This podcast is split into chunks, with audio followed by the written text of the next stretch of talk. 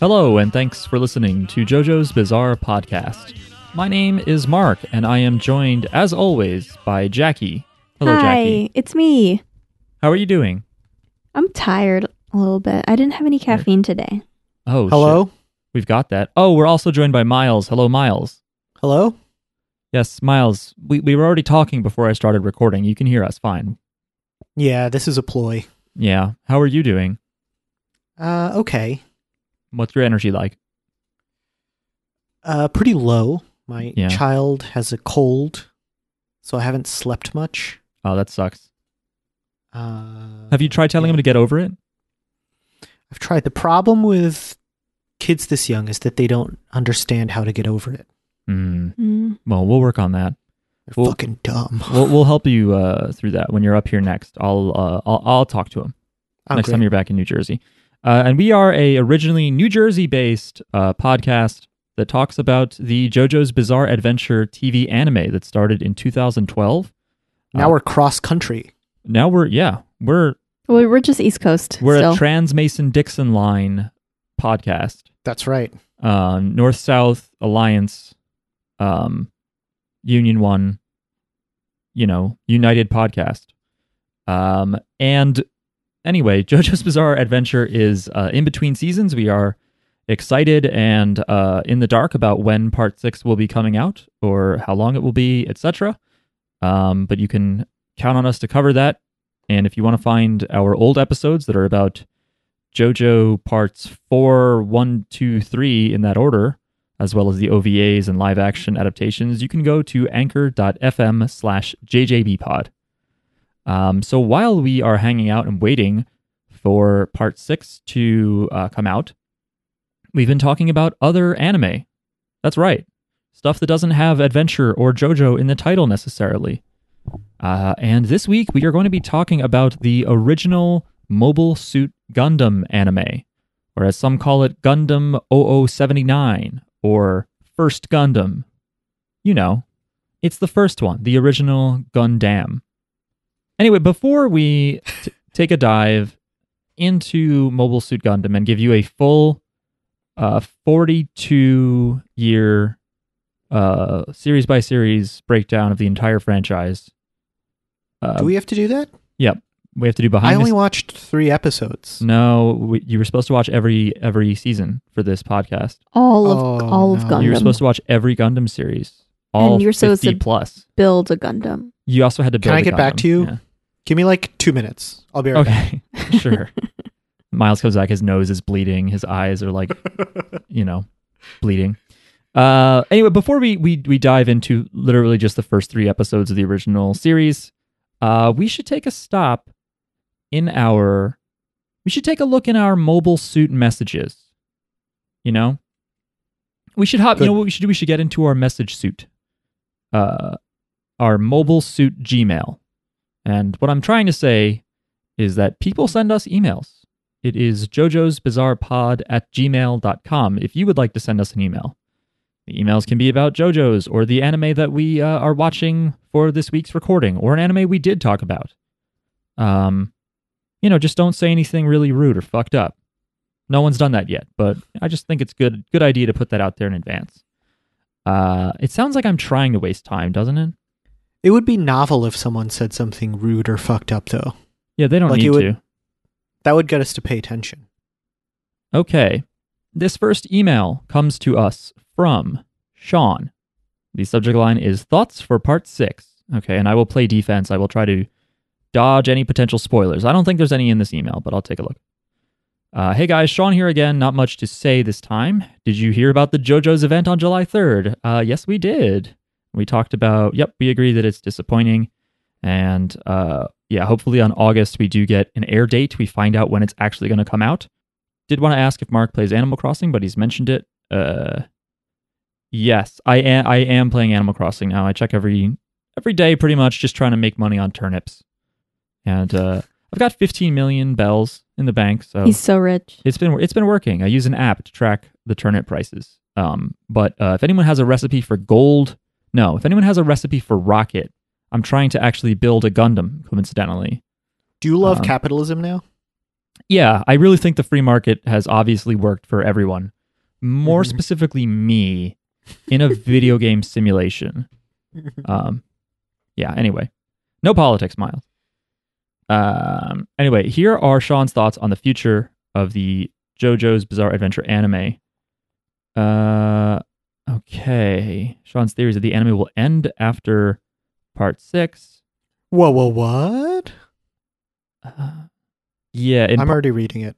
partially because in the part one opening, Phantom Blood only shows um, parts one through six. And yeah, I watched some of this video. There's a YouTube video where someone went through every like frame of the first opening uh, from Phantom Blood, and they locate all of the original manga panels that are being referenced. Uh, so that's super cool if you want to see um, what things looked like, or, or what things looked like originally.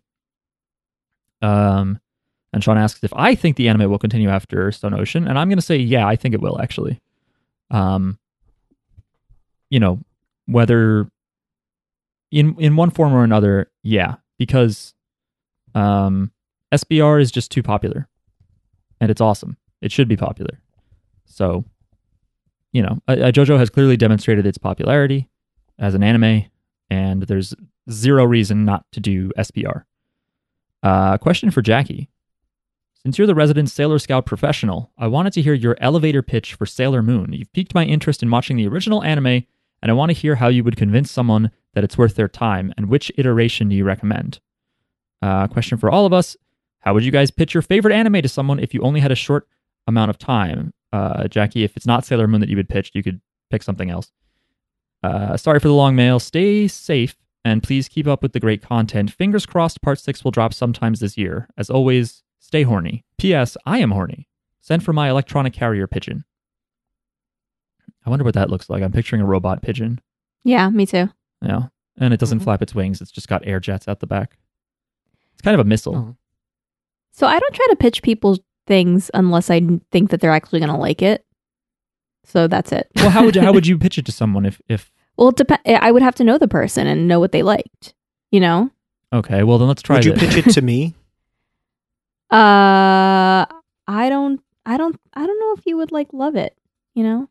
Okay. I don't know. So you only Well, you've pitch, sold me. Well, uh, is there no other show or something that someone likes that makes you go, you might like Sailor Moon? Mm, like Steven Universe or something, maybe. Yeah. I don't know. Okay, and then what if what if someone you're talking about Steven Universe and you ask if they've seen Sailor Moon and they go, no, I don't really know much about it. What do you say to them? It's really cute and it the girl friendships are really strong, so that's really nice and all of the girls are very different and they have different things that you can relate to, but they're also all good friends even though they're so different. Um What's it's it about? all based on they're um re- they're all reincarnations of princesses from the past on different planets. So if you like astronomy and or astrology a little bit, I guess, um that could be cool. Um cuz they're all they're all basically aliens that are reincarnated and like born on earth. Um and there's like a really expansive lore because like there's the pa- there's like the past and like there's who kind of they used to be like who they were in their past lives and like there's like characters that are kind of meant to be together and that not are meant to be because they like were married in in a past in their past life So Destiny is a big part of the show. Yes, but then there's also like the future as well because you like characters travel from the past and there's also like uh at least one character that is kind of like doesn't exist in any time. What? So That's pretty sick. like they're they're of every time. Um so like I don't know, there's a lot of cool ideas in the show and But it's it's cool ideas, but it's got ladies that have a It's- a, it's- a, a, a deep past and friendship. and friendship and ladies kicking butt. They're all kicking butt. They're powerful. They're and they're stronger together, which I like. I don't know. It's nice. It's like the the messaging is all about like teamwork and being friends and working together. and being like empathetic and loving each other and you know doing the right thing it's very like it's very sweet but it's not like all care bears and stuff either because it's also like there's like random nudity and like I don't know. It's like not super adult, but there's like You should have things about started it. with the nudity. it's not super adult, but there are like it's not really a kids show either. Like the relationships I think are pretty complex. Um or it can it can get that way.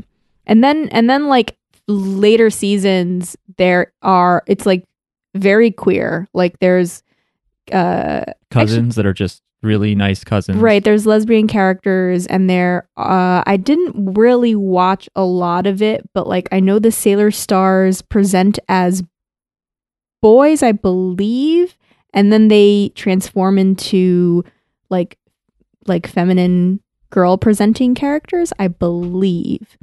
Um but also like the guy if you like the fashionable feminine guys of JoJo, there's a lot of that in Sailor Moon. Like a lot of the guys are maybe not as like extravagant, but they have like that similar kind of like gender neutral uh or like androgynous aesthetic with like the long hair and kind of like the fancy clothes and stuff like that. Um so they're cool.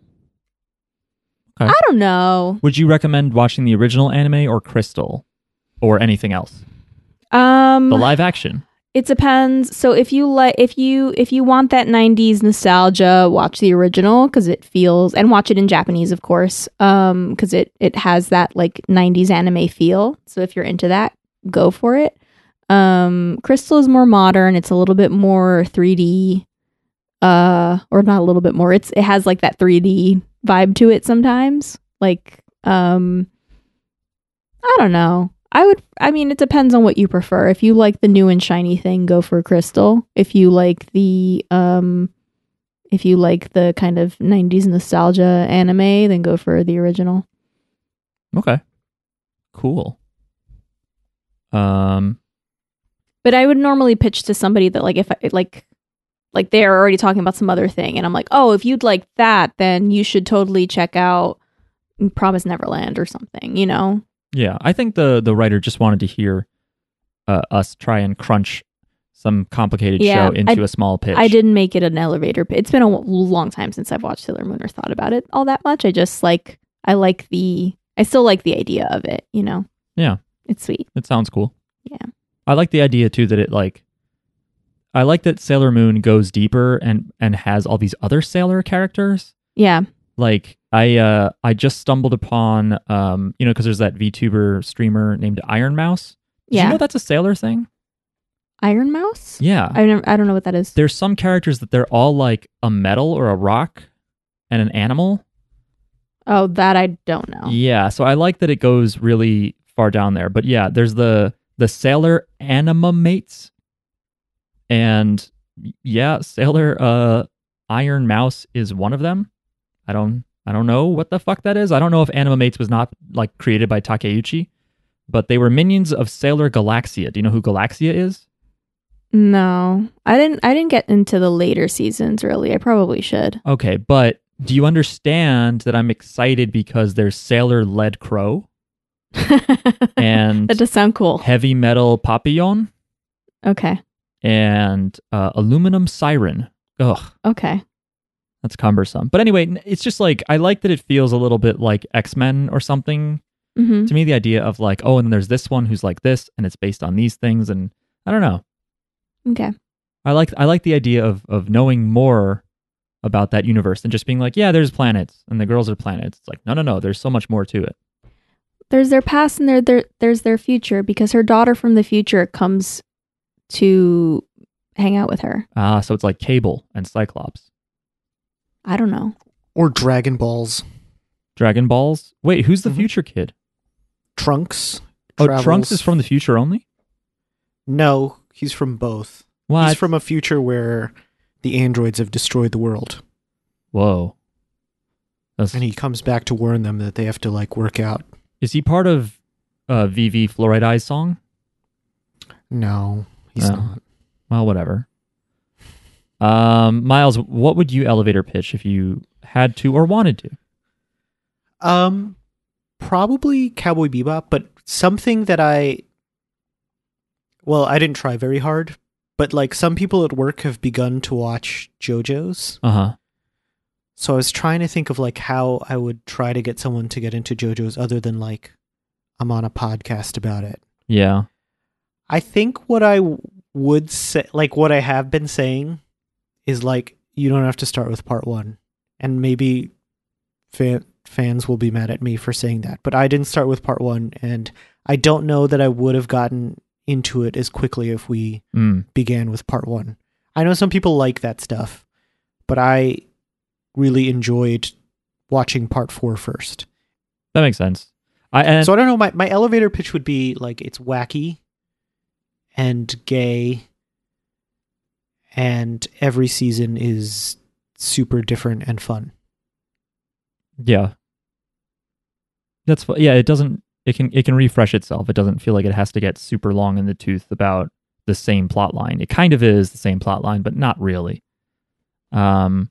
Yeah, I was asked to kind of summarize like JoJo when I when I guested on that that uh other podcast, and it is like this weird thing where I can't I can't quite describe it, and it doesn't have like a like with Gundam and some other shows. There's sort of a cultural uh presence to it, you know, where you can be like, oh, it's really about war, and it came out at a Mhm. time that's like this and this.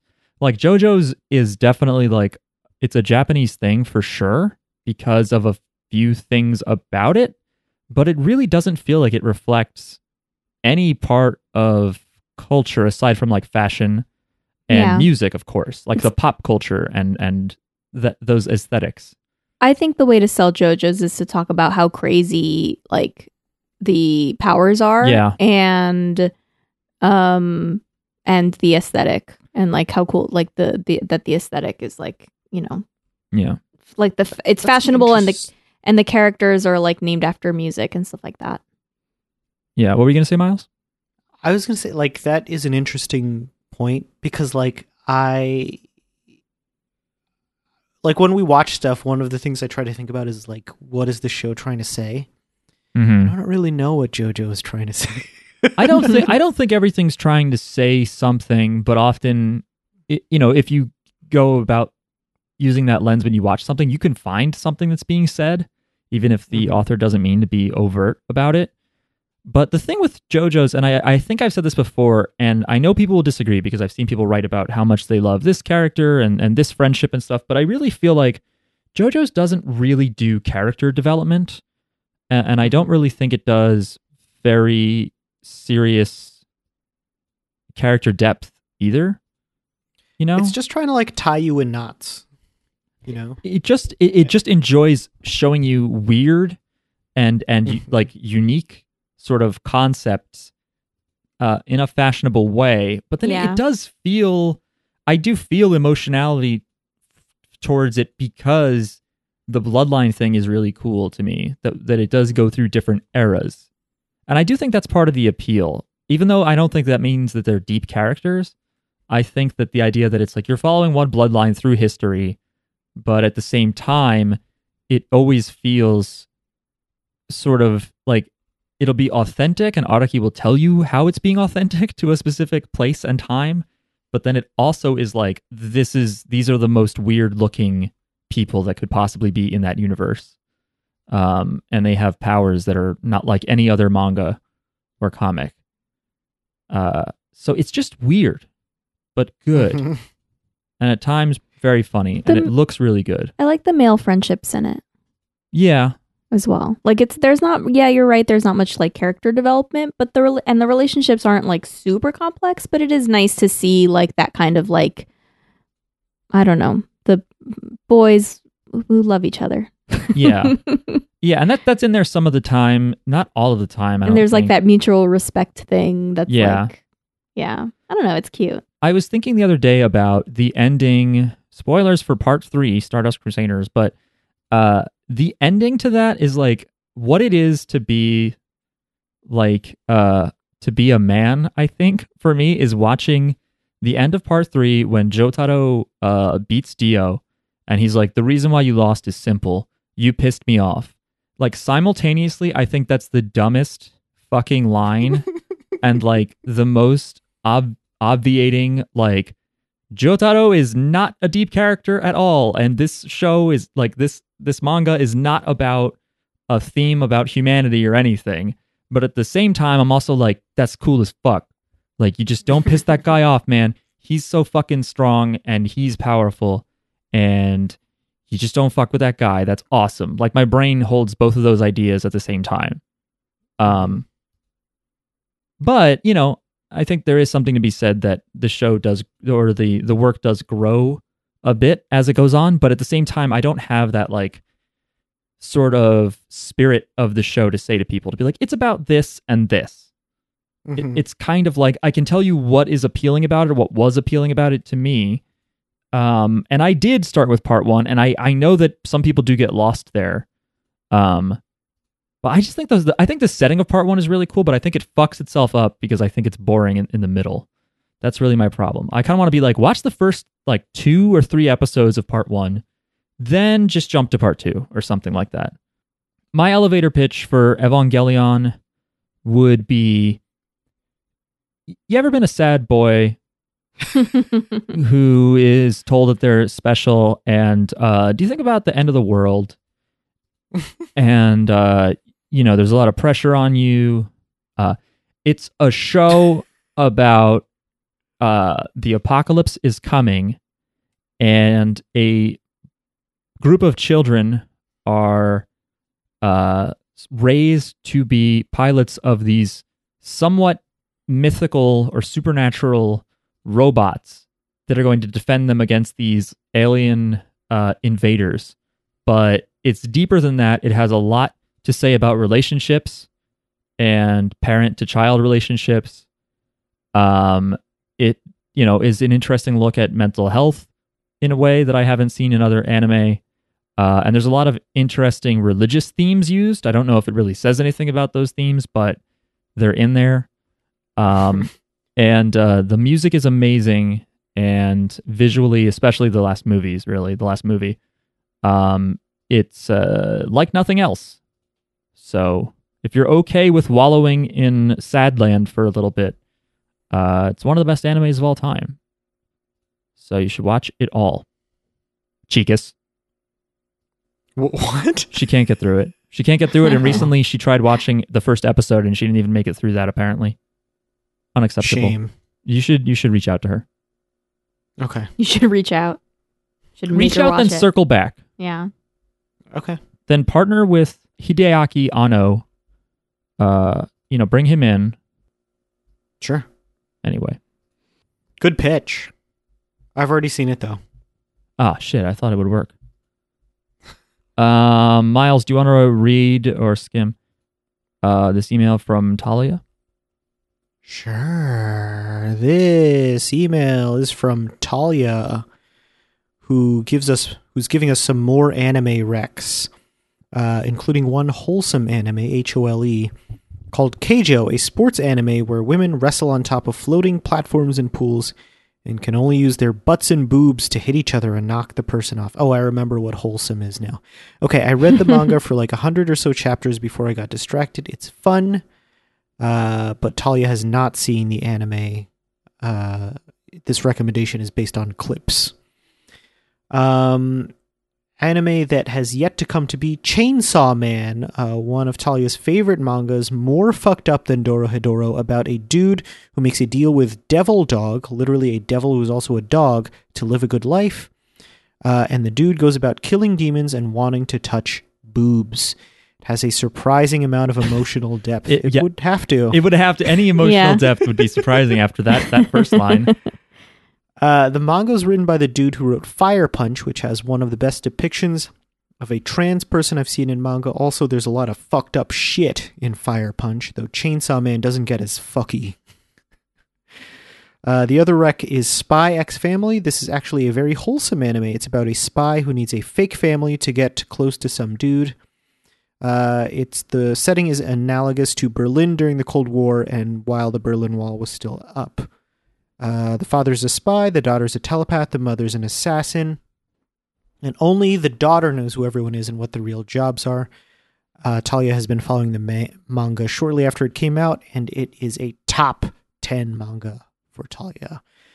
P.S. And as always, kill Hitler. Is that a reference to something? I don't know. It's in quotation marks.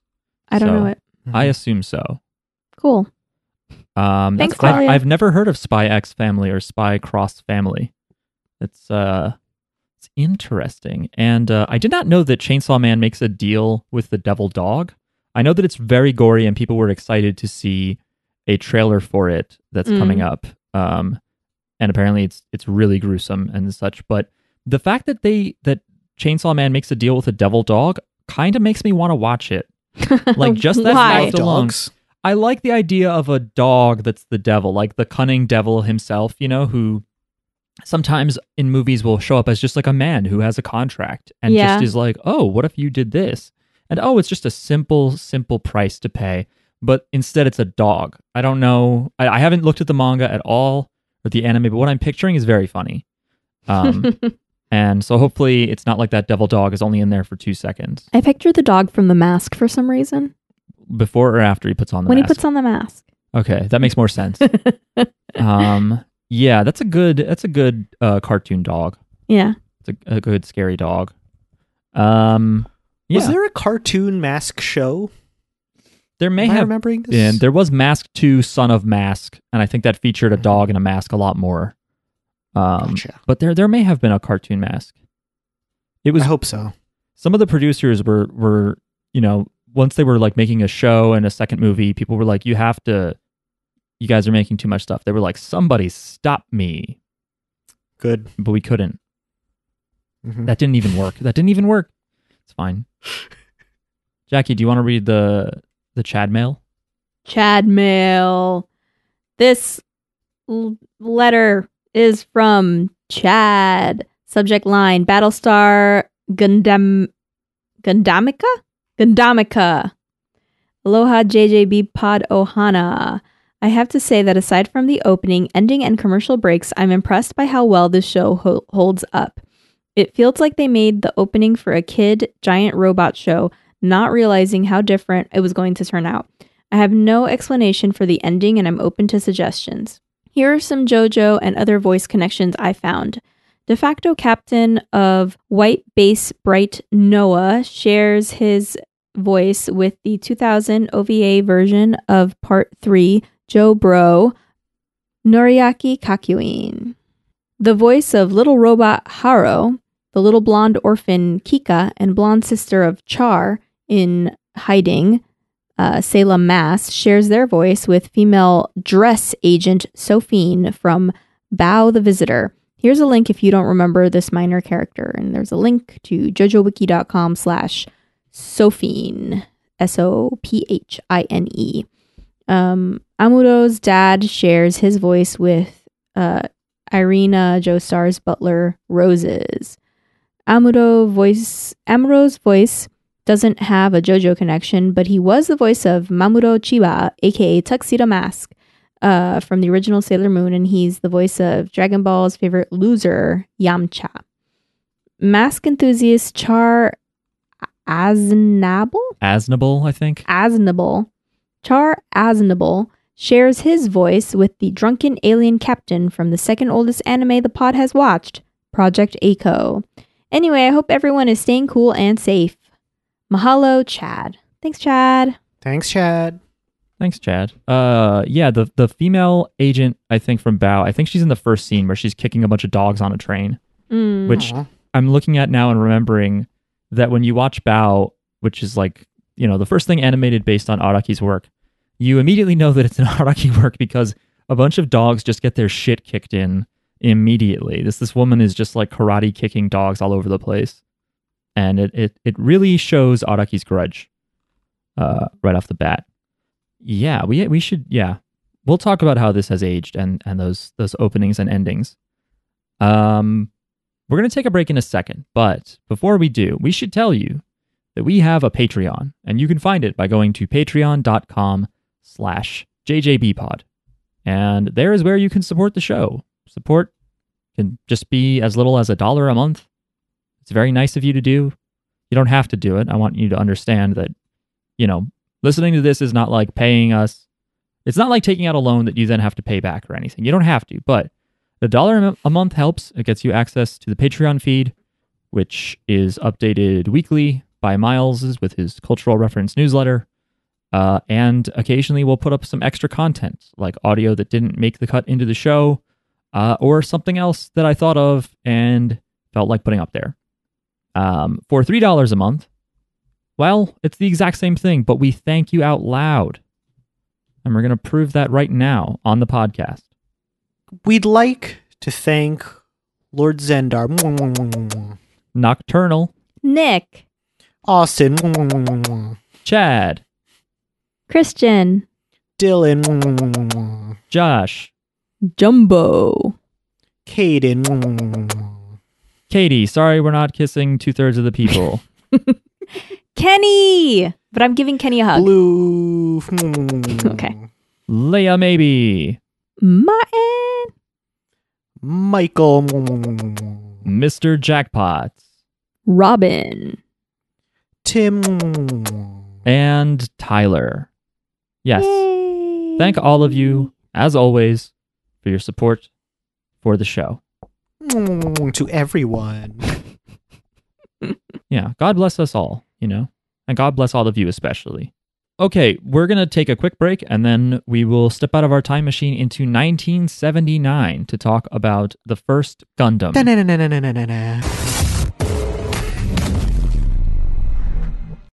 All right. Mobile Suit Gundam was or is a anime TV series that was produced by Sunrise, then known as Nippon Sunrise, uh, and it was created by a guy named Yoshiyuki Tomino, and it ran from April 1979 until January 1980, and it is a 43 episode series. I read that apparently it was supposed to be 52 episodes, and uh, the studio or the TV network, I guess, the network was like, let's do 39 episodes. And uh, Sunrise fought and they got it to be 43. So they kind of compromised. kind of split in the middle. Uh, and if you haven't figured it out, yeah, it is the first uh, series in the Gundam universe. So this thing that now seems ubiquitous and has always existed in Japan, it was started with this show. And we've talked a little bit about it, but Gundam has a few kind of timelines, but this is the beginning of the Universal Century timeline. And it kind of just uh, starts it's it's about a battle or maybe eventually about a war between the space dwelling Earth Federation, which is uh I think it's like what is it post apocalypse that people left Earth? I don't remember what they say, but it's There seems something seems to crash in Earth. yeah, yeah, at some point, yeah. But it's basically the Earth Federation, which is humans that now live in space. Um, but uh, there is a sort of secessionist, or I don't know what you'd call them, but the, these people broke off and called themselves Zeon. And so Mhm. the show is about the Earth Federation and Zeon fighting each other, uh, partially in big robots that they call mobile suits. hmm Uh, Why do you think they call themselves Zeon? Like, is it just the name of you know their leader or something? Leon Zeon. that's like the one thing I didn't look up. That's a good question. Oh, okay. Because I know like Xeon with an X is like an element, right? It's like a noble gas or something. Um, but as far as where Zeon, the way they spell it in English is Z E O N, uh, I'm not sure because I looked up other uh, word origins for the show. There's Zenon, Girl of the 21st Century, a Disney Channel original movie. That's it. That's what it is. I think it might be the first or one of the first Disney Channel original movies. Uh, apparently, in Greek, Zeon, spelled the same way, is a liturgical action which takes place in the divine liturgy of the Rite of Constantinople, during which hot water is added to the chalice. Oh, I already knew that. Okay, I I didn't even really need to read that. It didn't clear up anything. Um, but I'm sure people have written about it because much uh, has been written about uh, Gundam. Because yeah, overall Gundam is huge. Um, I mean, it makes them I think I did the math about like 700 plus thousand dollars a year still. Um, This particular series or, or no, the franchise overall. Um, Oh. So I'm just saying that people have definitely written a lot about the original series as well, but overall the franchise itself. Um, yes, this was 43 episodes. They did do the thing that anime shows love to do, where they get edited into movies, uh, and this was split into three theatrical movies. Apparently, the show was almost canceled, including by the one of the sponsors, uh, the toy makers. Um, but this the the studio themselves rallied to kind of keep it going a little bit. But then what really got the show to be like back on TV was not just the movies, but the toys that eventually came out. Mm. Um, and uh, the plastic model, sometimes called Pramo, of the Gundams make for 90% of the plastic figure market uh, in Japan. You know, Like total? yeah. Wow. That's incredible. Like you think like, oh yeah, you know, well there's lots of character models out there, a lot of plastic model kits, you know, Gunpla, you know, Gundam plastic model. That's probably a big part. No, it's 90%. Um so yeah, and this show it ended up sparking a franchise that includes this is from Wikipedia, 50 TV series, films and OVAs as well as manga, novels and video games along with a whole industry of plastic model kits. Uh, make up 90% of the Japanese character plastic model market. Yeah, the creator Tomino also wrote uh, three novels about the same storyline here. Um, it's interesting that the toys revolutionized, like, really brought the show into popularity because Tomino did not like how things were designed. He designed white base as black, and the Gundam was Hmm. not red, blue, and yellow. It was gray and white, and it was aerodynamic. When he saw the designs, he was like, "That would never work. The Hmm. fucking gunships would spot it and take it out." Um, and he was pissed at the studios for the, the changes that they made. Interestingly, this so is he wanted like a much more gritty looking, yes, like okay. and and the show was grimmer too. It went to darker places, and they changed that shit too. I think it's already it was already darker than I expected. Yeah, for sure. Um, and I like. I want to see his version. Where's the the Snyder cut of Gundam? Well, he does come back and he does do um he does do some movies, including uh or no, he doesn't do Char's counterattack. Someone does Char's counterattack, but he does do uh, Gundam series later, including recently there was that controversy where. You know, he was just talking about his mindset for making a new Gundam, but he was like, I want to crush Demon Slayer. I want to crush Evangelion. Damn. But he just meant like there's a Gundam movie or show coming out, and Demon Slayer has a movie coming out. Eva has a Mm. movie, but people took it, uh, you know, with a tabloidy approach to be like, this guy, this legend of the industry, just wants to destroy these other popular franchises. But yeah, so I mean, it's not like he uh, was so upset about the colors that he, uh, you know, never made Gundam again or whatever. No, he wrote books and he did other series later on. And yeah, this was also this series is the beginning of the real robot genre as opposed to the super robot genre. And we've talked about this a little bit, but super robots are things where they're not like military tools. They're giant things that are like more mythical, um, created by aliens or an ancient race of people or a mad genius. And they have usually a supernatural element to them, whereas this is like they're a tool of war. It's more Hmm. like uh, like how a race car driver has a relationship with his car because it lets him do what he needs to do. I have a bunch of other trivia, but I, I'm going to stop right there and uh, let's talk about the show. Miles, you said it was darker than what you were expecting. So what what do you think? What were you expecting? Uh, I guess I knew that Gundam was like it took the idea of war seriously. Um, but because of the look of it and because it's like 1979, I expected it to be a little cheesier than it was. Mm-hmm. Like, a lot of people die in this first episode. Oh yeah, Uh, and I I didn't know they would like you know murder a bunch of people that quickly. civilians too. Yeah. Like a main character's whole family dies immediately.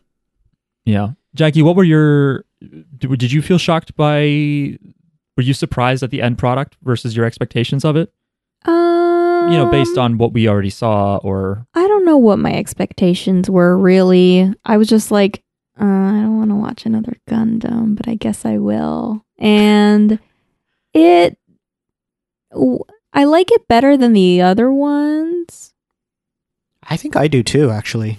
but mostly just because of the like 80s charm of it or the 70s charm of it. Yeah. Old anime. Yeah. Um, but I was pretty bored by the fight scenes and stuff.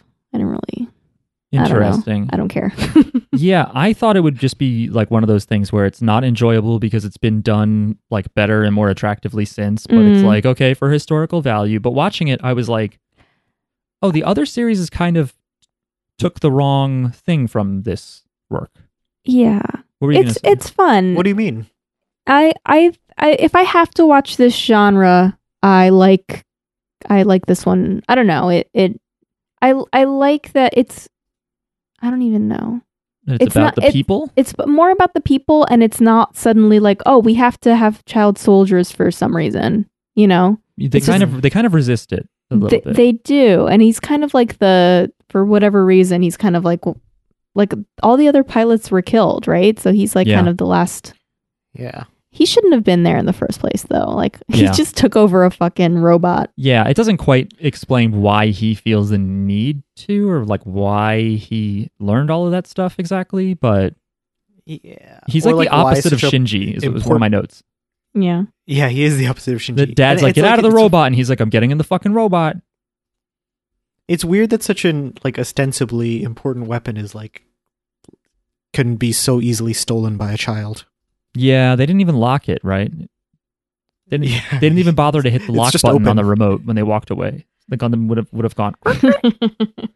Uh, Miles, what I was saying was watching the other Gundam shows. Yes, they have depth and they talk about you know there's child soldier talk. and, You know we saw Iron Blooded Orphans.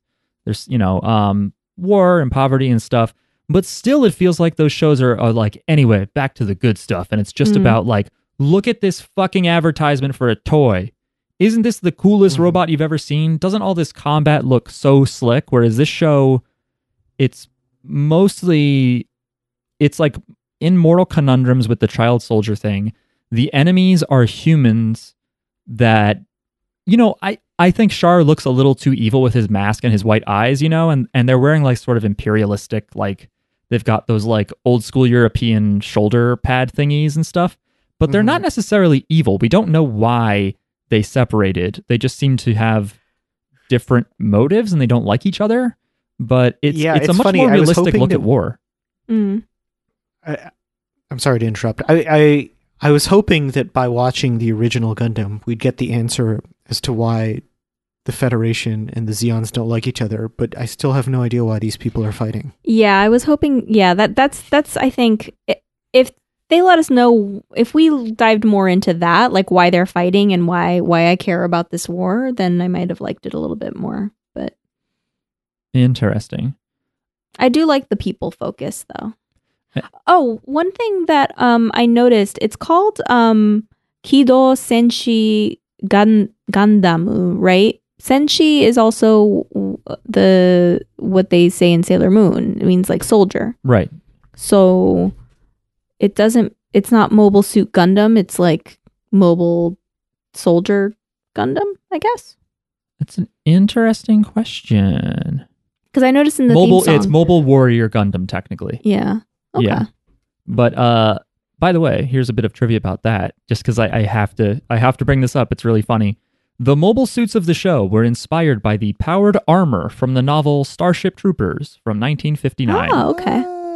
Powered A armor does not- That is very often in our Well- was You always bring it up. to newsletter. I don't think the mobile the, the powered armor is ever brought up in the in the Starship Troopers movie because famously the director of that movie he read the first chapter of the book or he read some chapters he got bored and depressed and stopped reading it um because the Right. movie is almost sort of lampoons the novel but anyway when I read powered armor too I think of Fallout but whatever um by the way the the word Gundam is they wanted to combine at first the word gun with the last syllable of freedom So Gundam. Mm. But then- gun freedom. But then Tomino was like, what if it's gun dam? Because like a, a big mobile suit with a gun is holding back everything like a dam is holding back water. Oh. So you're a gun dam against Mm. like the torrents of of bad guys. Mm. No, he wanted the opening to be that song that's like, "Damn, I wish I was your lover," but like with gun in front. What did she say? I'll ride ride your dick till daylight comes. Is that what she says in that song? I don't think so because it was on the radio. I think she does say that. Yeah, I think she says that. on the radio. They didn't censor it. mm-hmm. Ah, I guess I guess it was that good of a song. They didn't bother. Yeah, and that's it. No, um, yeah. So I was I was really surprised because people say like, yeah, well, Gundam is actually about the child soldier conundrum, and I heard that, and I was like, yeah, yeah, yeah. Shut up. This is some fucking. You had to write a college essay, and so you Mm. you kind of extracted that theme from it. But no, it's very explicitly like, oh yeah, you can't use uh, children. Yeah. And then, but then like that early conversation with Amuro's dad is is him being like, that guy being like, I've heard you know they're using soldiers as as young as my son. And the guy's Mhm. like, yeah, unfortunately that is true in some cases. And then his son gets in the mobile suit, and they're like, well, fuck, he did do stuff with it. I guess yeah. we have to let him. Well, right now he's the most because all the other pirates are gone, so he's the most experienced uh, one. yeah. he snuck away with a Gundam. I mean, yeah, and I mean, morally speaking, you still should be like, get out of the robot. You're too young. Yeah, you shouldn't be in there. You're going to die. Because he is also inexperienced and uh, doesn't realize how inexperienced he is. And I like that they enforce that too. That it's not like, oh my god, he is just like incredible with it. They they Mm. point out that like Char It's- calls him inexperienced, yeah, and they say that like he won because of the robot, like the the Mhm. technology in this Gundam that nobody has seen before hmm because the enemies have their own mobile suits called Zaku. Um, but apparently this Gundam is extremely strong, and they like rush up to punch him, uh, but the robot barely takes any damage. I think at some point Tomino also compared like the giant Gundams to like giant Buddha statues to have this sort of religious, um, I don't know what you call it, that sort of awe and worship of the big uh, the big statue. And uh, I do like that about this show that even though there's already mobile suits, it's just like everything we see Amuro doing in the Gundam seems like really powerful. And he does pick it up really fast, but it's there's still some time where we get to see him being like, okay, so this does that, and then if I want to like he has to kind of figure it out. hmm And he gets criticized too. Yeah. Yeah, and uh I, I like the show really um it takes its time in the right places. I like I like Char or Char. I don't know if it's Char or Char. I, I think they say Char. I I think I it's think they do too. okay. I say Char. You say like, Char? like Charmander. He is he is he does have a fire on his tail. Um he's not, he's a human. Uh also known as the Red Comet or Red Starter Pokemon. And uh he he narrates the fight to himself, which I like because Mhm. that is the kind of thing you might be thinking about when you're alone in your robot and we don't need like a narrator character that way. We don't have someone off to the side being like, "Oh my god, he's going for the head, but he doesn't realize that he's almost out of ammo." yeah. like they just kind of talk it out to themselves um which i like and i was thinking to myself like how when you write something about war how do you know what's realistic what happens and blah blah blah Mm. and uh, tomino meant this to be kind of a criticism of war and he i don't know if it was based on or if it was just inspired by uh, japan's aggression in manchuria in 1939 Oh. Uh, Interesting. Japan famously aggressive in many places in the Mm. 1930s. Um, but uh, well, didn't work out for them. Anyway, Burn. hey, hey, now. Why do you think Char wears the mask? Do you think he has acne? no, he takes his mask off. He's a handsome guy. yeah. Why does he wear the mask? Nobody cared who I was until I put on the mask. Mm. That's why. Because you're cool. Oh. I mean, Because you're because he's cool. because he's cool. He's legendary. He apparently beat up battleships by himself or something. He just like took out half of a fucking battalion just in his own suit. So I think it just adds I know to the why legend. he's wearing the mask. He's wearing the mask to keep people safe from COVID. Oh wait, it doesn't cover his mouth, Miles. Oh no, Char, what are you doing? Um, yeah. So I don't think we need to go episode by episode. I mean, basically, it's like it's weird that they were in a ceasefire. I think for eight months. It said at the beginning. Um, there's a recap every fucking episode for the first three at least. Um, but then it's this ceasefire is broken when like an expedition of two dudes from Zeon are on this location, which I thought was Earth. I wasn't paying enough attention, I guess, but it's called Side Seven. That one of the dudes is just a dumbass and is like, I'm gonna shoot at. uh, Does he shoot at the Gundam or something? And it's just like his other guy is like, don't do that. But it sparks like But he does. it sparks like a new fight in the war. Um, and they're all evacuating. And yeah, like like the the main character's friend, I guess she's a secondary character, Frau Bo. I don't understand that name. Yeah. Weird name, It's like she's a German married woman named Bo or something. Yeah. but it Um, like rhymes because they they say like Frau Bow.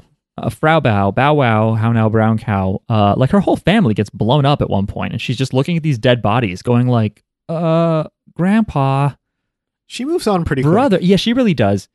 Um, I, I like too that she gets involved in in being part of the crew, and the other civilian women are also part of the crew, and they kind of push Mhm. back too. At one point, Yeah. I think Mirai, what's her name, Yashima, something like that.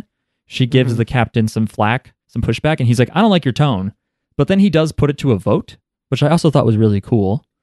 I didn't understand his position because he did defer to these children a lot. So was he like a regular standing member of the army already? I think he was de facto, as Chad put it, captain because that old guy was in a stretcher. I think he was taking over for him. Okay. Um, and so the other thing is they're employing a, a bunch of civilians at that point already. So I guess you might as well ask them, like, what do you guys want to do? Because Mhm. yeah. you're putting, you know, your civilian lives on the line now. Um, True. the thing I noticed about that scene though that you're talking about, um, is that he kind of is looking at Amuro when he when Amuro finally raises his hand and, and is like, "Yeah, let's go back and fight." It kind of looked like I was wondering if maybe he was really just waiting to hear from Amuro. The way they Mm. kept cutting back and forth Yeah. between them, Yeah, like once once Amuro raised his hand, then he was like, "All right, cool, let's go." because in his head it's just like, "Yeah, this is the ace in the hole that we have. Yeah. This is the guy that can pilot the expensive robot." Yeah. Um, visually, yeah, this show has not uh aged amazingly well. I mean, I am very entertained by some of the frames I that think are it looks cool. that are really weird. I mean, It's like colorful. The Gundam looks like a Power Ranger uh, Megazord. yep. um, you can see it sometimes because it's like an HD re-release. We watched this on Crunchyroll or VRV. Um, you can see the panes, like the individual cells, because as like one of the Gundams is moving up slowly, you can see like little, I guess it's dirt or something on the sheet of plastic that it's on, kind of on its background, moving alongside like the actual background of stars and planets and stuff. So it's like interesting to kind of see that and go, oh, right, the smooth shots, they literally are just moving the animation cell as opposed to complicated movement where they have to draw a new frame for each like turn or something. The uh, opening and endings are not good, in my opinion. No. I like the I didn't even see the ending. The ending, I don't think it's in the first one, but the ending is notable because I, I don't know if it's the first word, but it immediately addresses Amuro by name. Yeah. It's no, like- no, it's like the no. The song keeps repeating Amuro. You're a guy. Da, da, da. I don't know. Amuro, you're a guy, you pilot the Gundam. Amuro, you gotta a be dick. a brave dude and stuff. Don't look back. Amuro. Yeah.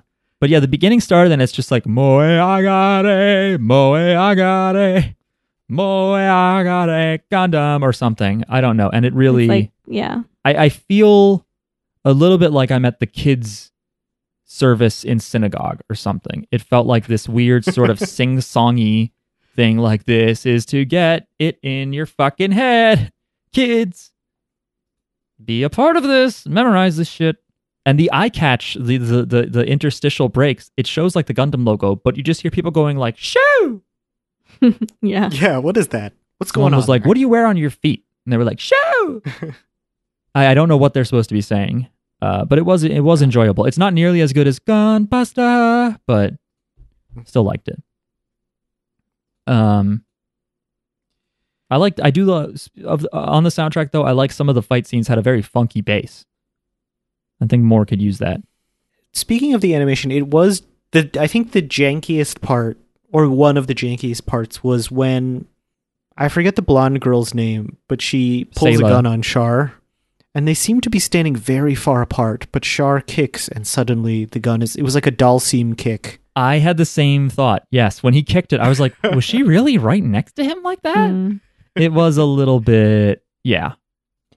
He closed the gap. I like the funky disco music in Yeah. the battles. That's what I was saying. The funky Okay. bass. Yeah, it's really good. Yeah, I enjoyed that way more than the sort of sing-songy beginning. It was annoying that nobody could shoot Char when he was That that was enemies. pretty nuts. That he's just dodging was- everything. Yeah, It does- It was some stormtrooper shit. And then it's weird too when they're fleeing at one point. He and the other guys are are technically retreating. They're like uh uh, Amuro is back there shooting at them, and uh, what's his name? Char is like, "Don't move." Like that's how they'll be able to track you. He's like, "Just stay still." And it's like, man, you were Yeah. flying all over the fucking place. I mean, I guess you had to, but like you couldn't stay still in that situation. But it's just a little confusing as to like how good of a shot is anybody in this show. Hmm. Yeah. It was cool that he was hesitant to shoot them. Yeah, because he, he Um, and he doesn't have to say it. He doesn't have to say like I'm scared about shooting an innocent person. Like just from his voice acting and the way that it they cut back and forth, you get it. You know, Yeah, a little bit of showing, not telling. yeah, it's hard to kill people. I was wondering if he was going to kill one of them, at least just to see like a body break apart instead of a robot exploding. It Yeah. it felt kind of Star Trekky. Yeah. Did you get that vibe? It felt kind of because there was like people in the in the what is it called Like the command center. in the command center, bridge. yeah, and doing like comms and stuff, and like everybody had different jobs and Yeah, we see like like their characters too. They're not just people who yell Yeah. Shit out. yeah, Um, and yeah, we see people get, you know, they have to help each other, like, because one of them's injured and the other one has to take over, but they're a civilian. I thought it was weird that Mirai, I wrote down it's like Star Trek but boring because it's just fights. Because I guess I, I was like bored of fights at that point, and so I was like, yeah, it's just fights. They're just fighting. um, yeah, I mean, I, I can understand it's definitely more combat focused. Yeah. Um, and it would be, I understand that you are curious about Zeon versus the Federation, Yeah, but at the same time, I am also a little bit like, I kind of don't like knowing. I'm sure I will eventually if I keep watching, but yeah, it- it makes it I feel like if they try to explain something, I'm going to be like, oh, well, they're right. You know, I'm going to Mhm. decide. I'm going to say like, oh, well, yeah. I mean, obviously, in my opinion, um, I I like the Federation more here in this case. But without knowing it, I'm And- I'm kind of just like, well, what are the tactics and how do they Mhm. resolve their differences or who betrays what? You know, that kind of thing. Go ahead, Miles. And it probably undercuts his like general anti-war message. Like, there's no good reason either way. Mm, Yeah, mm. Stop fighting mom and dad. yeah. It's so just somebody silly. needs to somebody needs to go on a diplomatic mission. You know, attempt to uh have a ceasefire and uh well they did that already, but like uh Well, we haven't seen it truce. though. We haven't seen it happen. So maybe we, maybe we will see something negotiated. a treaty. Yes. Um, did anyone did anyone else notice the like jeans themed names? What? There was denim. There Yes. was there was Gene Oh, G E N E, you're and there right. was Slender, which seems like it, it could be like a like A a, slender a slender cut. I was like like uh, now we need somebody named like Boot Cut or something, Yeah. or like Hip Hugger or something like Well, that. we had we have we have bright. Is that anything? No. No. Char. You ever get charred jeans? That's a no. It's not. It's not a thing. Um, Bell Bottom was a, a pilot, I believe. But no, that's interesting because they Yeah. they used to love doing that because they're like English speakers don't watch this shit. Every everyone's named broccoli in my Dragon Ball comic. Every, everyone's Little Brussels sprouts. know. well, Frau Frau Bo like must mean something, right? I don't know. Maybe it was supposed to. Yeah. um yeah it is sort of like even though you know it's morally not defensible it is funny that like when everyone's dead and and they're like but amuro can't keep piloting the gundam he's like well i don't know there's been stories of 15 year olds in battle before it's like Mhm. all right fuck it let's just make the same mistakes that's cool Yeah. like uh, i guess like i'm not the first one to fuck this up um Do you like th- that the ship has a steering wheel? Because I do. uh yeah i guess i do like it it is interesting to imagine 3d space with a wheel um how do they How do they go up and down? no. Uh, I guess you pull it. You probably pull it. You know, like Or pull to go up, push it. push to go down. Mhm. We solved it. okay, good point, Mark. Oh, I meant to look up Minovsky particles. That's like the way they detect. I guess like everything in this universe emits them. Hmm. I really liked. I mean, it didn't come off super well because it's 1979, but I love the idea, like tactically, of going like we should approach from the side of the sun, Yeah, so that they're blinded by.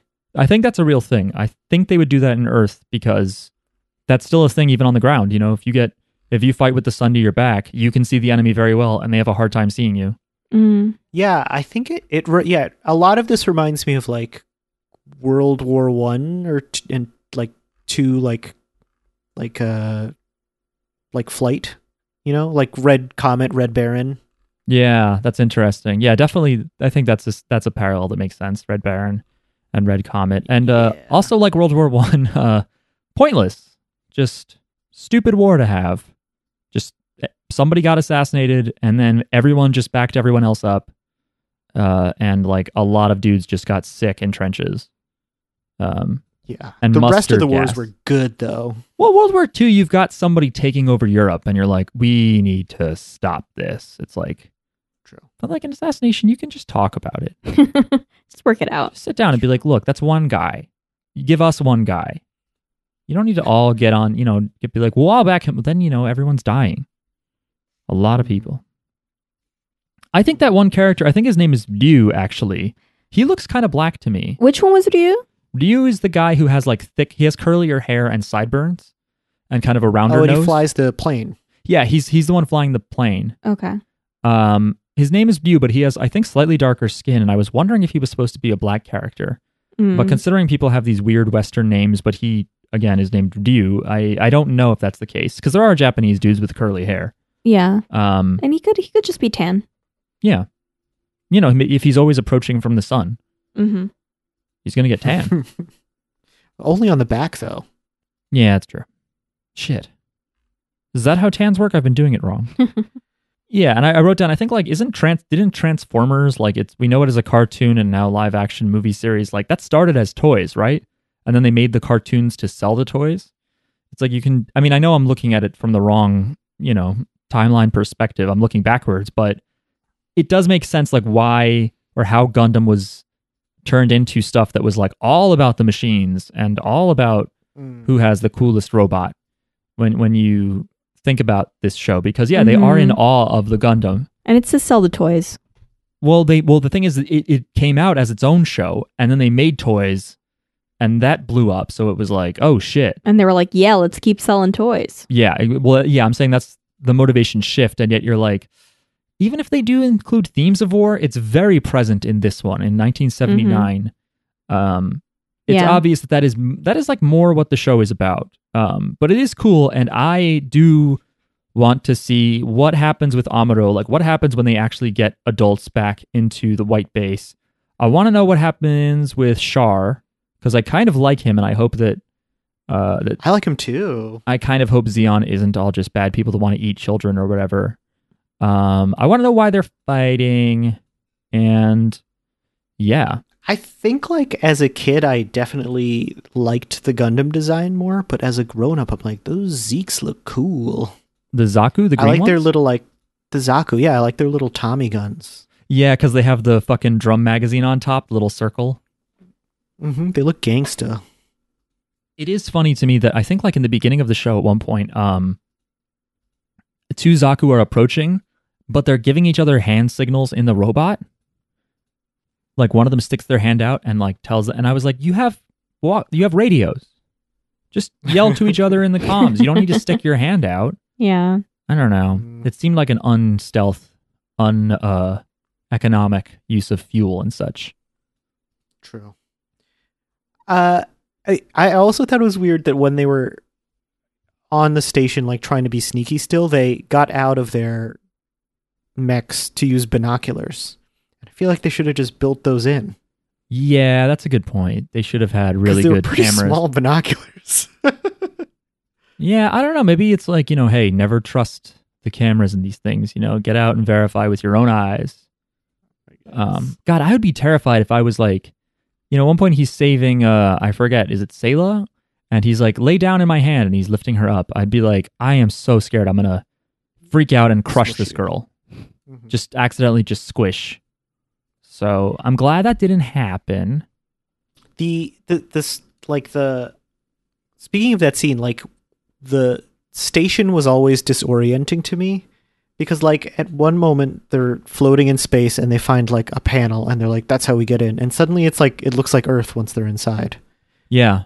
That's the thing is the whole thing does not take place on Earth. I thought it did in the beginning, but then something happens like there's Wait, a- even the beginning part doesn't? I thought Right. I think that's all on side seven, which is a floating space colony that has then- walls. But then they ev- it seems like they evacuate. they evacuate and Yeah. get onto White Yeah. Base. So you're saying, oh, because it looks like Earth inside White Base as well, Miles? Is that what you meant? Mm-hmm. Yeah, I don't know. I mean, I guess they probably have. I guess that was inside. I mean, I guess that would make sense if they can terraform and make these fake environments outside, you know, in these floating things. You could just put a part of that inside the white base. But I can't. If you told me to like draw the shape of white base, I can't Yeah. draw it. I don't really know what it looks like. Do you guys? No. It's like I don't know if I even really got a, a full sense of the white base. Um. It was like it looks like a Gundam, but a spaceship. Uh, yeah, it kind of does. Oh, that's the thing that I said looked like a sphinx, because it's like it's like a Gundam. It's the Gundam colors, but it's like laying down with its hands out. But then, yeah, Yeah. it kind of has. It could also be like a car kind of thing. Mm. Um, nice. I like that there's. Why is there a gun tank? It's like it's got a torso, but instead of legs, it's got wheels. Why aren't? Why isn't it just a tank? Well, What's the benefit of having that torso? well, you know, it's familiarity. You can, you know, if you've been in a Gundam, now you've been in the gun tank, and you're like, oh, okay, I get it. I have pecs, Mm. and my pecs can fire guns and stuff. Gotcha. I do I gotcha. I think one of the things that made me like this is probably my own struggle with with like just hand eye coordination or something, but you know, Tomino Tomino, fucking he's the creator. Amuro is wrestling, you know, he's like learning the Gundam for the first time and he's fighting denim jeans or whatever the fuck those two guys are. Uh, and he pulls that plasma sword out of his like Gundam backpack. I was just like, if it's your first day in a robot, there's no way you're pulling something out of your back. Mm. Do you know what I mean? You ever try to get something out of your back? Yeah. And it's just like you're wearing a coat or something and it just sucks. And you have to. That's what it should have been. It should have been like a five minute scene Like a he's, struggle. he's just spinning, like just trying to see his own back and blowing up his backpack while taking it out or something. Um, that was just a little too uh, too coordinated for me. I don't know. Maybe he hit a button that took like a sword sequence or something. That's that. Like when they shortened the length of the series, one episode was going to be him struggling. They should have left it in. They And I- cut it out. I want the director's cut.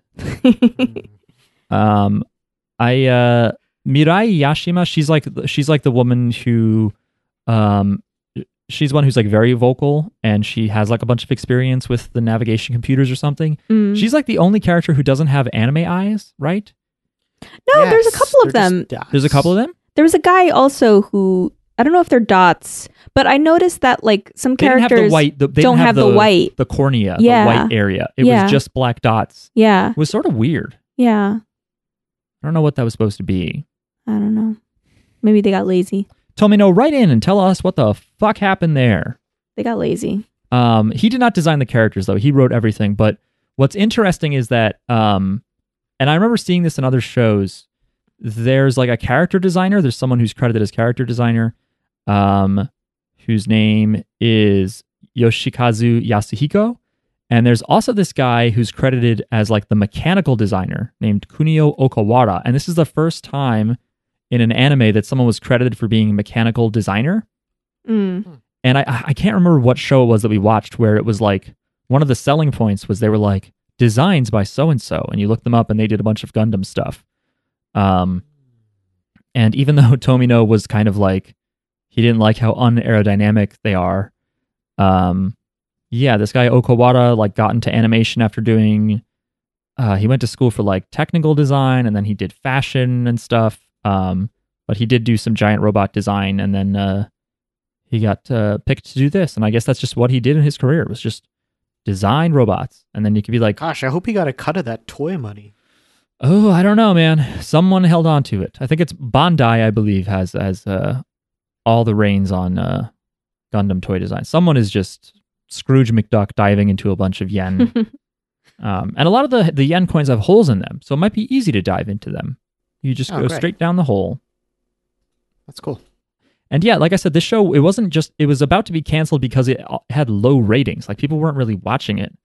Um, and I don't rem- I didn't I don't remember the entire story, but I mentioned to you guys that apparently a bunch of female fans were like Yeah. the first Gundam fans were women, and so I wonder if There's a, there's some pretty cool girl characters here.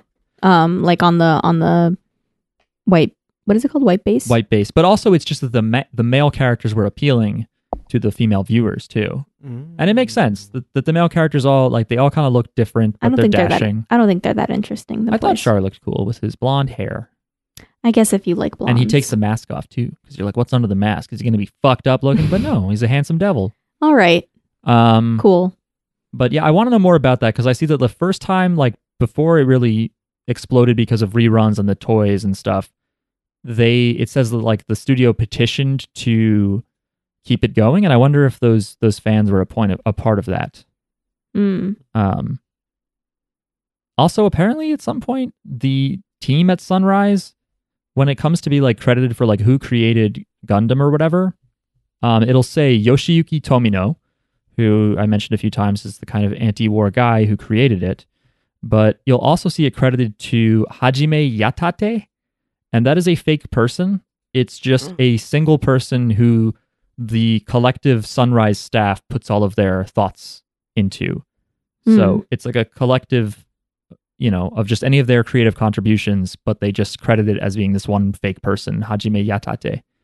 Um, so I thought that was kind of cool. Why do they do that? I don't know. Maybe they just at some point for crediting they they needed to make it so there was only one person's name on there, you know? They couldn't credit themselves as a team. And so they just I don't know, or maybe it was to mask it. They didn't want to be the sunrise people or something. Hmm. I don't know. I shouldn't have even tried answering. I should have said I don't know, but I'm scared to say Oh, that. okay, I worked in customer service where you're not allowed to say I don't know. Huh. Someone's like, "Why? How much? What does this do?" You can't go. I don't know. Hmm. Look, are you gonna buy it? I don't. I don't have all the fucking hands. You have Google on your phone, right? You can't do Mm. that. Oh, important uh piece of info here. Before they came up with Gundam, the show was going to be called. Okay, you know what?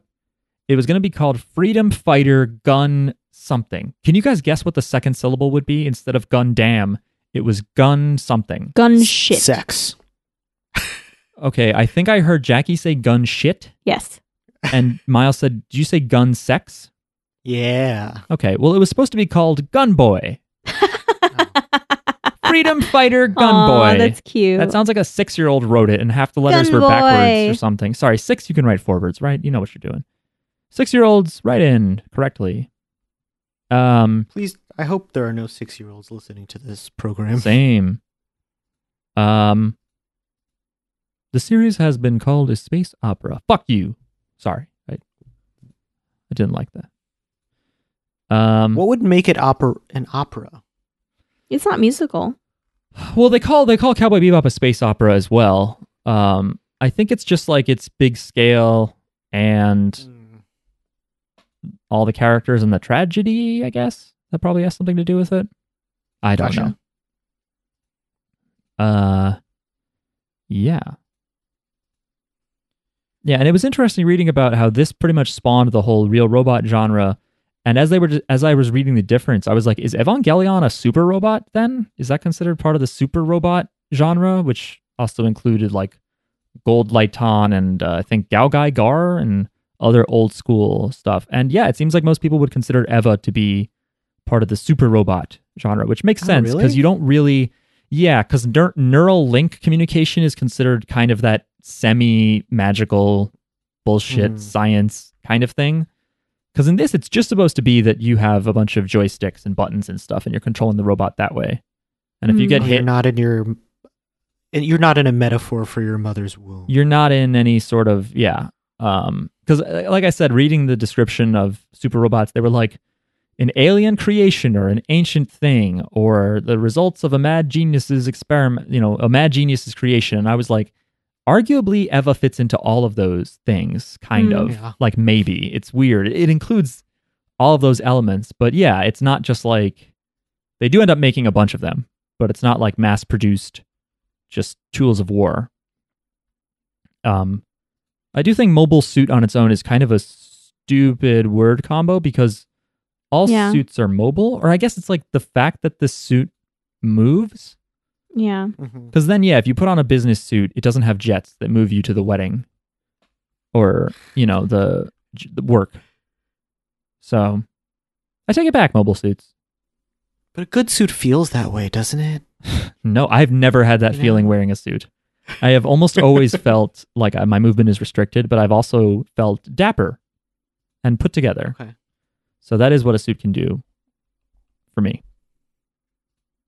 Anyway, um, yeah. So I'm interested in I'm interested in this show, and I think that even though it's 43 episodes, this first series, uh, I would like to see it, if for no other reason than to have a better understanding of the genre and this huge part of like Japan's anime culture. Um, and I I like I wonder it. if it's I wonder if it's more digestible as like the three movies. Interesting. I don't know. I don't, and I don't know. I wonder how much of them is just re-edited or if they redid anything for those movies. If they're Uh, much better looking. Certainly, the movies do seem like a very digestible way to to do it. Mm. And I'm also interested that there's a movie called Char's Counterattack, which is like I want. I wonder if that's like a what if, or He's a cool character, and he seems to be an archetype in all of the, or many of the Gundams. A masked dude. ah, yeah. I mean, people don't care until you put on the mask. Okay. It's the one thing we can take from that movie. Hmm. What, what were you quoting before? Dark Bane? Knight, Dark Knight Okay. Return. No, Dark Knight Rises. Mm. The one with Bane. That movie's stupid, and that first scene is stupid. But uh, Bane is scary. He's imposing. You know. he has a goofy voice. Come on. So what's goofy about? What's goofy about this kind of voice It's goofy. with goofy. no survivors? Did I talk to you about I finding the video of the original like 15 minute preview, and you just don't know what the fuck he's saying at any point? no. Oh my god, it's crazy. Send it to me. I'll put it in the newsletter. And there's that dialogue where he's talking to Littlefinger, and he's like, "What?" Littlefinger's like, "What happens if I take off that mask?" And Bane goes, "It would be very painful." and uh, Littlefinger goes, "You're a big guy," and Bane goes, "For you." But it kind of sounds like he's just responding to the last comment, as though Yeah. like they're gonna have sex. Like Littlefinger's like, "You're a big guy," and he, and Bane goes, "For you." yeah. Like, you're a small man. But I don't know. I don't know if that's really what they were trying to do. But what he scene. what he was actually saying was, it's going to be very painful for you. if you take my mask off. Yeah. Yeah. Which uh it's weird that Bane is into like tricky wordplay. Like cuz no one would ever talk like that naturally. What would happen if I took off your mask?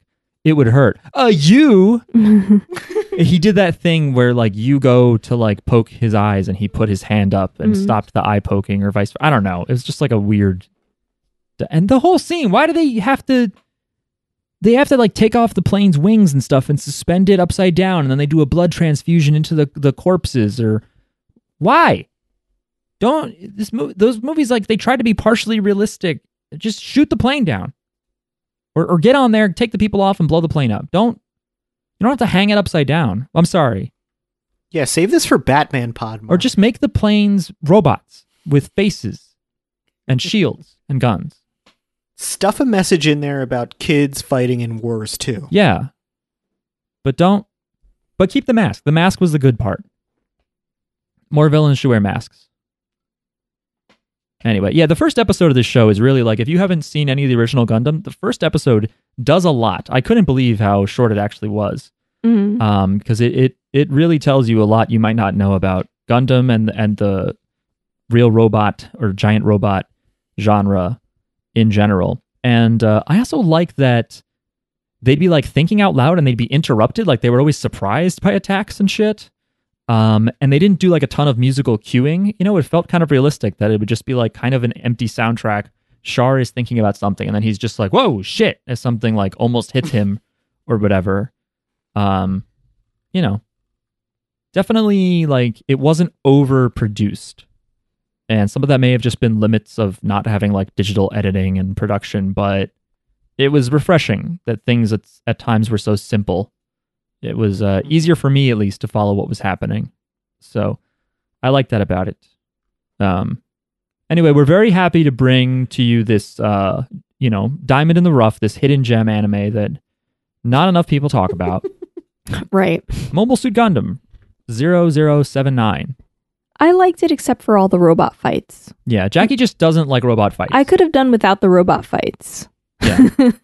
Maybe the movies edit out the robot. Fi- I don't think they do. I would I would Yeah, watch the whole series if you cut out the robot fights. Hmm. Just tell me like uh like just show me the end where like one of them wins. Okay, I'll figure that out. um, yeah, all right. If uh, if we have no other thoughts, let's wrap it up here and say thank you for listening, listener. If you want to follow us on Twitter, we are at JJBpod. As uh, we said in the beginning, you can write any thoughts to us uh, at at our Gmail. We are JoJo's Bizarre Pod at gmail.com. Uh, we have a Twitch, twitch.tv slash JJBpod. And uh, Yeah. Maybe we'll stream all the Gundam. Ga- we won't, um, because we won't know what half the fucking robots are. We know one robot I used right to now. play a Gundam video game on like my SNES emulator. oh, really? I think it was Gundam Wing themed though, Mm. which is like maybe I did not like when Well- I finally watched it. Well, there's only like two or three video games of Gundam, I'm sure, so it, it'll be easy to narrow that down. Um, True. I'm just kidding. There's like four fucking million of them. Uh, do you want to know what we're going to be watching next week, everybody? I do.